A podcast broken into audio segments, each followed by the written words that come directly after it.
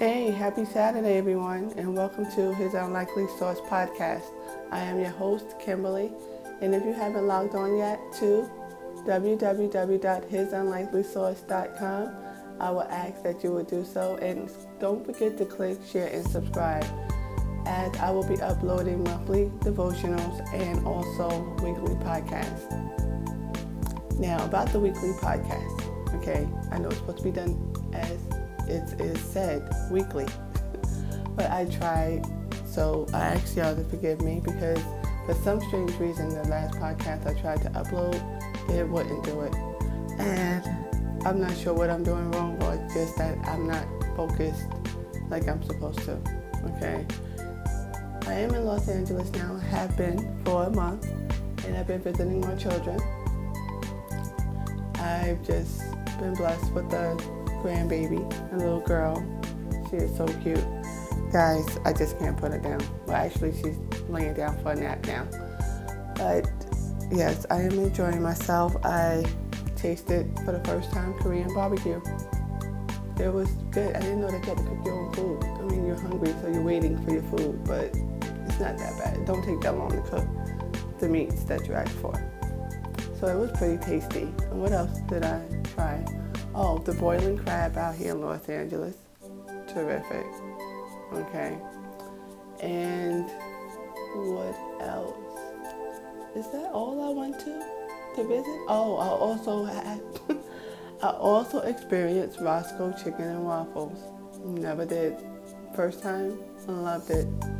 You know, Los Angeles is, is a little different from New York and from North Carolina, the two places that, you know, my last two homes. I'm saying that lightly because I don't know. It seemed like Los Angeles is trying to, you know, smooth me in, and it's working, especially when it has my children here. So, guys, last week was Pentecost Sunday. Oh, wait, wait, wait. I'm so sorry. No, we can't do that because we need. I need to say thank you to the people who allowed me to grace their platforms. Sherelle from Today's Purpose Woman. I will leave the link in the pod, in the podcast notes. She allowed me to talk about my book and why and what inspired me to write. And also Pastor Young of Amos CME Church in Los Angeles during her Bible study.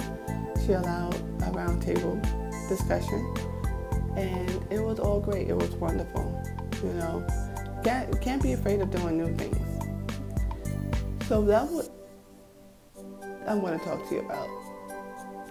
Your testimony and your story may be difficult for you, but it needs to be shared. And sometimes your testimony and your journey will take you into new places, into places that you didn't even think about going.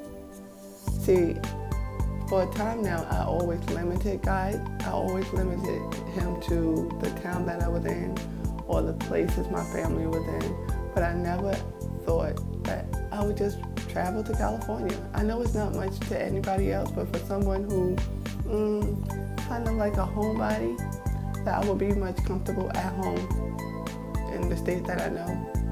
Everything that's familiar with me, I'm happy to be there. But even in the Bible, Abraham was told to pack up and go, and he went on faith.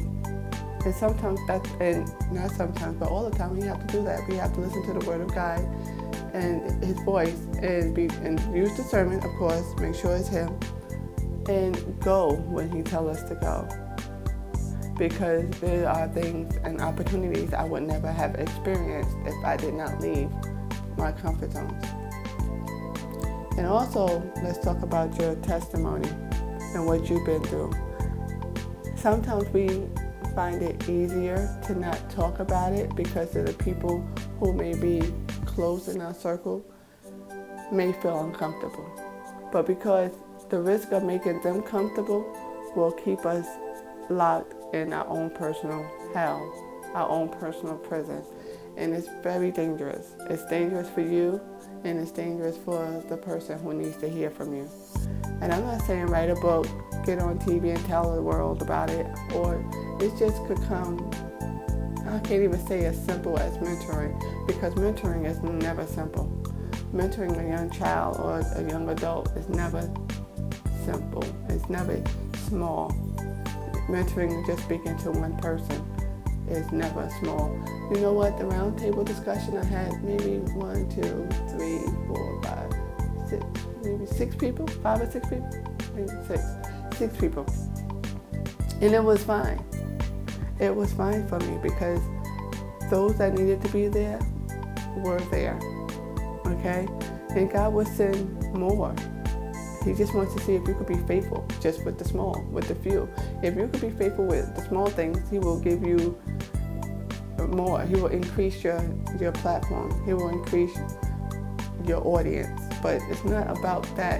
You want to try to get at least one person to hear that they can too breathe again. If you don't tell your testimony, if you keep it hot hitting, you will even cut off your your oxygen to life and also theirs. So I encourage you to cherish the journey, to always embrace the moment and breathe in life because there is more to you than you could even imagine.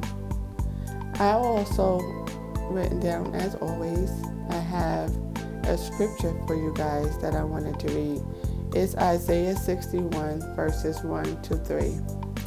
The Spirit of the Sovereign Lord is on me, because the Lord has anointed me to proclaim good news to the poor.